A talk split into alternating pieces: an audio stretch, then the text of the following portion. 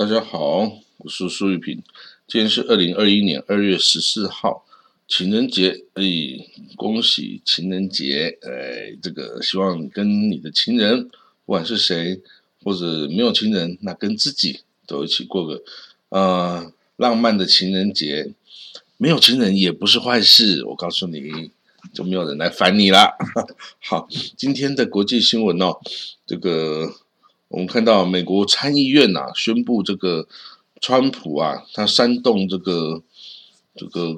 在美国国会的这个暴动啊，这个这个弹劾案哦，以五十七对四十三票啊没有通过哈，因为这需要三分之二的多数票数才能通过哈，所以这个川普啊，这个逃过一劫哈，逃过一劫哈。不过呢，川普他是说啊，你这个对我这个猎巫的行动啊。这个是没有效的哦，那我马上就要开始反击，哈哈哈，是这样子，川普都向来都是这样子哈。那好了，那这个，呃，世卫组织哈，他这个派了调查团到呃武汉去调查这个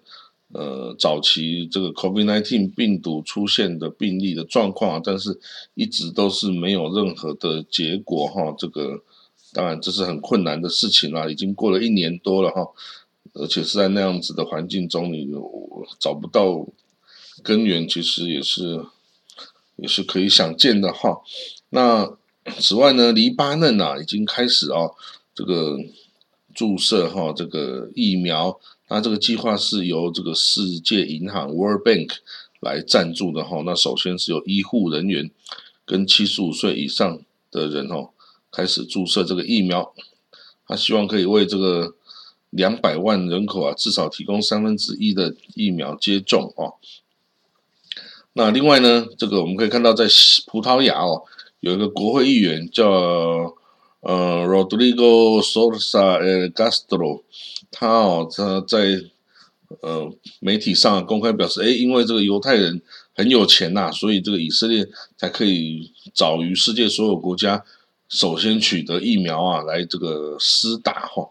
那他这个言论哦，这个马上就被人家攻击哈，所以我之前都跟大家提醒过，你千万不要把犹太人贴标签，不管是贴好的标签还是坏的标签，你都不要贴哦。如果你遇到犹太人哦，你说哦，我知道你们犹太人最聪明了，最会赚钱了，最会教小孩了，然后哦这个。不管你这个好的坏的，你只要贴了标签，他都不会喜欢听到哦哈。所以呢，请你呢遇有天要是遇到犹太人啊，遇到以色列人的时候，你就针对啊这个人，你跟他相处的过往，你说嗯，我觉得你很诚恳呐，哎，我觉得你小孩教的很好啊，你就这样讲哦，你不要讲说哎，你们犹太人都怎么样怎么样怎么样，我跟你讲。不管你是讲他好的坏的，他都不会喜欢听哦。而且你要是讲他坏的话，你惨了，你就会变成反犹太主义的哦，新纳粹分子等等之类的帽子都扣上来。所以这个很多都是因为你不清楚哦，所以你这样对待犹太。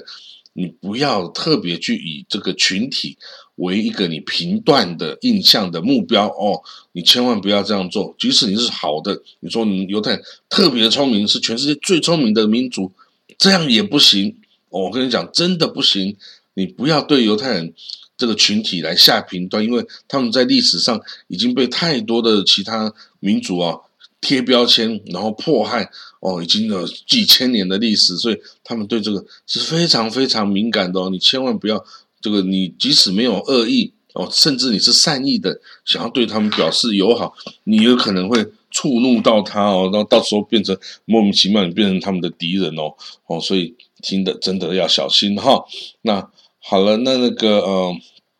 还有什么消息呢？这个前驻。的美国啊，前驻联合国大使啊，叫 Nikki Haley 这位女士哈，她啊最近跟那个她的前老板呢，也就是这个川普啊，已经哦在决裂了哈。她说，这我觉得川普啊，他已经堕落了哈，已经没办法再的有一天再起来领导美国哈。那这个 Nikki Haley 啊，他也算是这个共和党的右派哈。那嗯，相信呢，如果他还是蛮有可能成为未来哈，这个共和党，甚至像那个哦，像以前像那个呃，就是克林顿啊，这个跟这个希拉瑞那样子的角色哈，他的他是一个很聪明，然后很有决心，然后捍卫美国利益非常坚定哦的一个一个美国的外交官哈。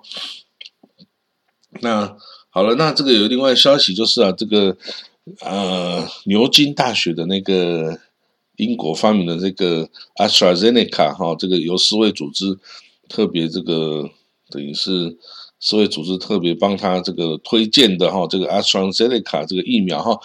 将在世界上哦招募三百名六到十七岁的志愿者哈来进行这个疫苗测试。因为目前所有的几乎所有的疫苗都是针对十六岁以上成年人呐，啊但是呢，现在十六岁以下的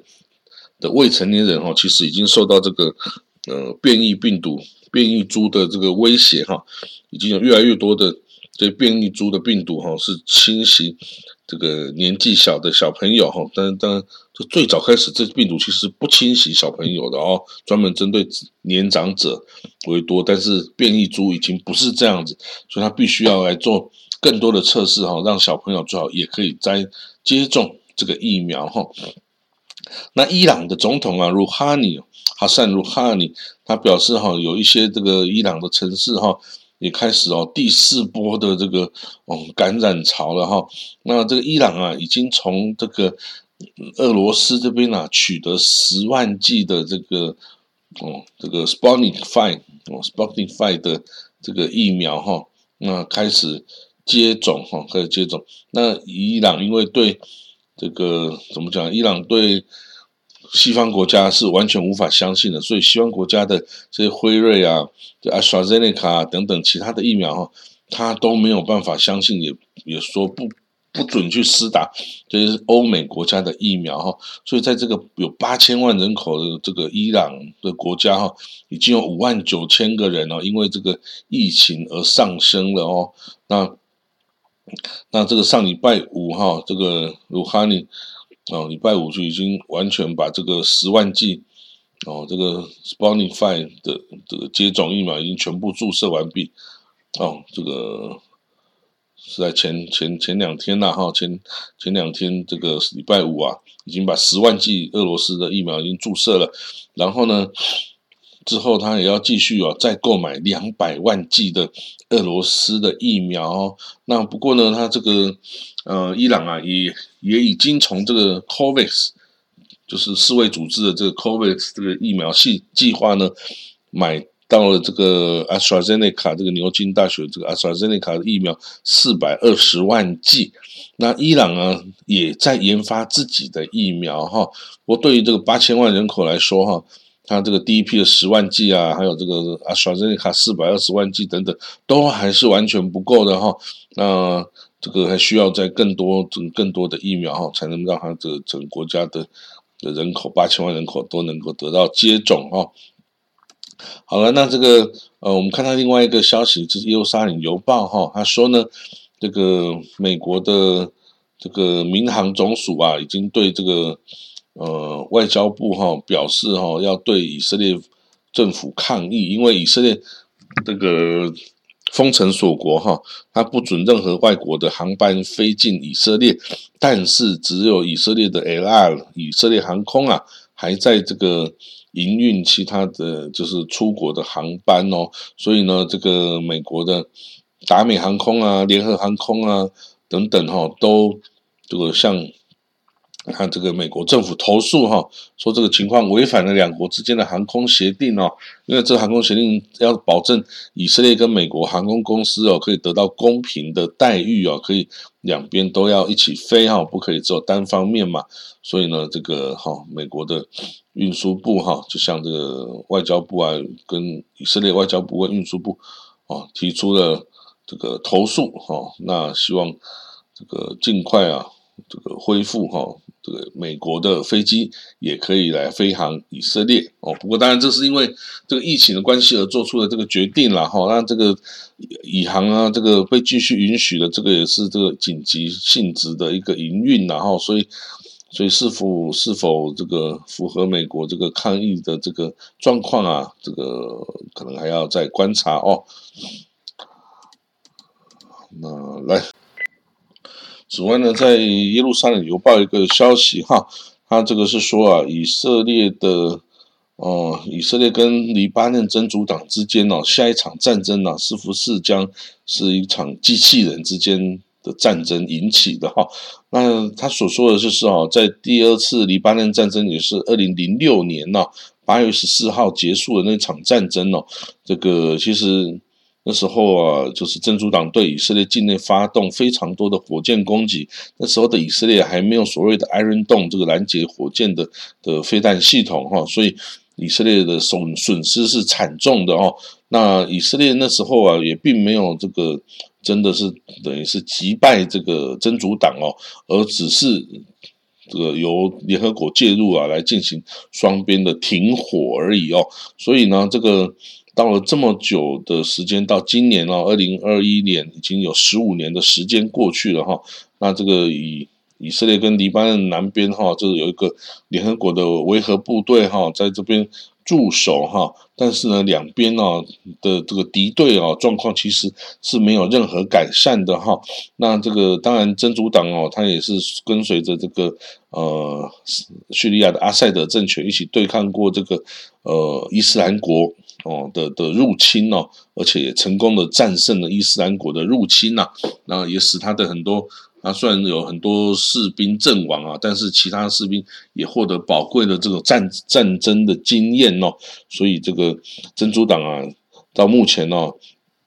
据以色列评评估哦，他已经拥有了二十万枚以上的火箭跟飞弹呢，对准的以色列哦。那这些飞弹、火箭呢，也都已经地下设施化了哦。就是说，你没有办法在地面上去摧毁它哦，用空袭或突击啊等等地方，你都没办法摧毁，因为它已经全部给它挖到地下坑道或地下发射场了。这样，你这个。完全没有办法去就清剿它哦，那所以呢，对以色列来说，真主党啊才是这个以色列国家安全最大最大的立即的威胁哈，因为直接的你就是跟以色列北边领土接壤哦。那以色列呢，就是一直的在这十五年中啊，也是一直派这个无人机啊等等，或是这哦一直去。这个飞航这个，嗯，黎巴嫩南边的这个区域来监视哈这个真主党的行动哈，但是呢，这个最近哈有发现呢几次那个以色列的这个无人机哈已经被呃发生了意外，就等于是等于是摔到了这个，等于是摔落到了这个呃真主党的控制区域哦，然后被俘虏了。然后呢，这就引起了一个以色列一个反思哈，就是说有人认为，诶，你这个如果是一架战斗机哦，上面有空军飞行员，然后被击落了，那你人掉下去，你这个哦敌方的领土啊，如果他被抓起来的话，那可能以色列就要发动军事入侵去打击，然后去把人拯拯救回来。那如果呢是这个呃机器人呢，就是说是无人的这个空。无人的飞行器啊，那不管是定义的还是那种四轴的哈，这种不管是哪一种，就是由以色列军队控制的这种无人飞行器啊，被击落的话，那以色列应该要怎么样去回应这样子的一个一个事件哦？是应该把它当成是一架飞机，呃，上面有飞行员这样子的一个。被击落这样一个很大的事件来应应呢，还是觉得嗯啊，就是一架这个像玩具一样的无人机嘛？那我就不用太多的去关注。那到底应该要怎么样的一个方式去思考这样子一个放这个事件呢？那如果你一直置之不理啊，那这个哦，真主党会不会这个就是？哦，就是得寸进尺哈，因为呢，其实以色列跟周边的这些呃恐怖组织啊的攻的这个交战守则，向来是要呃，就是你打我一次，我就加倍的奉还这样子的一个，以以以保证你会喝阻对方哈，不会轻易的来来进行对以色列军队或对以色列平民或对以色列国境的一个攻击哈，要。要从众的贺主哦，从一开始就要很大力的贺主，让他不敢来做这件事。但是呢，你看像现在的 Hezbollah，他已经敢对这个无人机哦发动攻击哦，然后用还甚至用地对空飞弹哦，这个萨姆型地对空飞弹来这个哦攻击这个以色列的无人机，那这样子是不是已经是这个呃已经跟以色列有交战的意图，还是只是知道哦那这只是无人机，我只是把玩具打下来而已，所以到底是要怎么样去看待这个事情哦？那哦可能要真的去想一想，双方都要去思考哦。到底这个代表的意义是怎么样？那由这个机器人哦来进行的这个呃开启的一个冲突哈，那那要应该要怎么样的结束，还是要怎么样的来操作哦？这个这个都是以色列哈，这个跟周边的